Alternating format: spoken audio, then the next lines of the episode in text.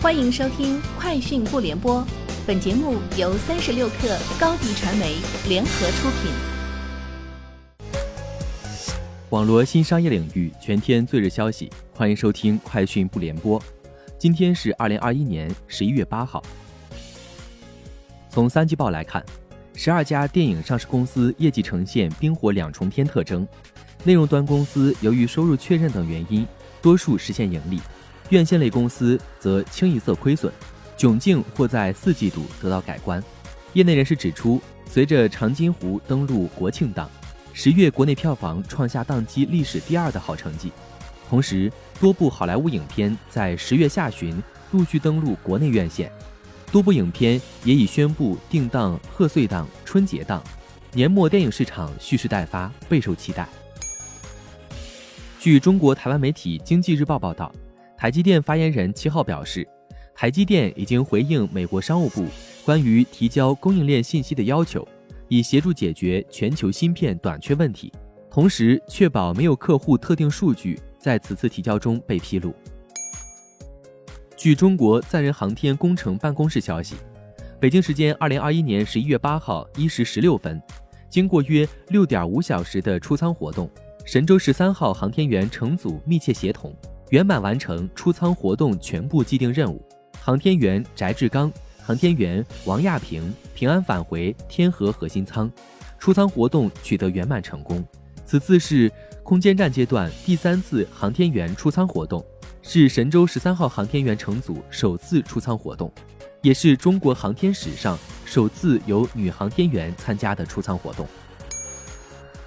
在十一月七号举行的。第一届智能交通上海论坛暨上海市智能交通标准化技术委员会成立大会上，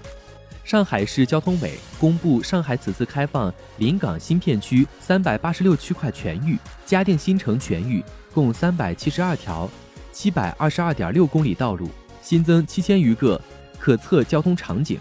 其中。临港新片区两港大道部分路段的开放，标志着上海准许智能网联汽车可以在城市快速路开展道路测试活动。工信部就关于开展信息通信服务感知提升行动的通知进行解读，其中指出，建立与第三方共享个人信息清单、使用第三方 SDK 及其他第三方服务，已经成为 App 开发运行过程中常见的技术手段。其在帮助 App 功能服务快速实现的同时，也引发一些侵害用户权益的问题。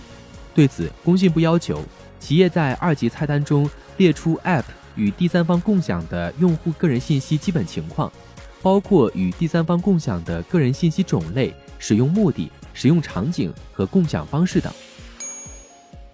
据报道，为增加国内供应，日本政府计划最早在十二月向议会提交立法修正案。并对新设施的建设补贴制定明确规则。政府将更新目前适用于开发 5G 无线技术企业的条款，指定半导体为新优先领域。在今年的补充预算中，拨出数千亿日元，为日本新能源产业技术综合开发机构创建一个补贴基金。近日，台积电宣布在日本熊本市投资兴建半导体工厂。预计将成为该框架的第一个受益者。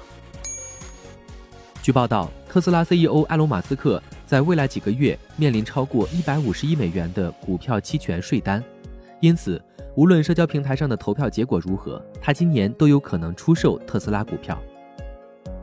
以上就是今天节目的全部内容，明天见。高迪传媒为广大企业提供新媒体短视频代运营服务，商务合作请关注微信公众号“高迪传媒”。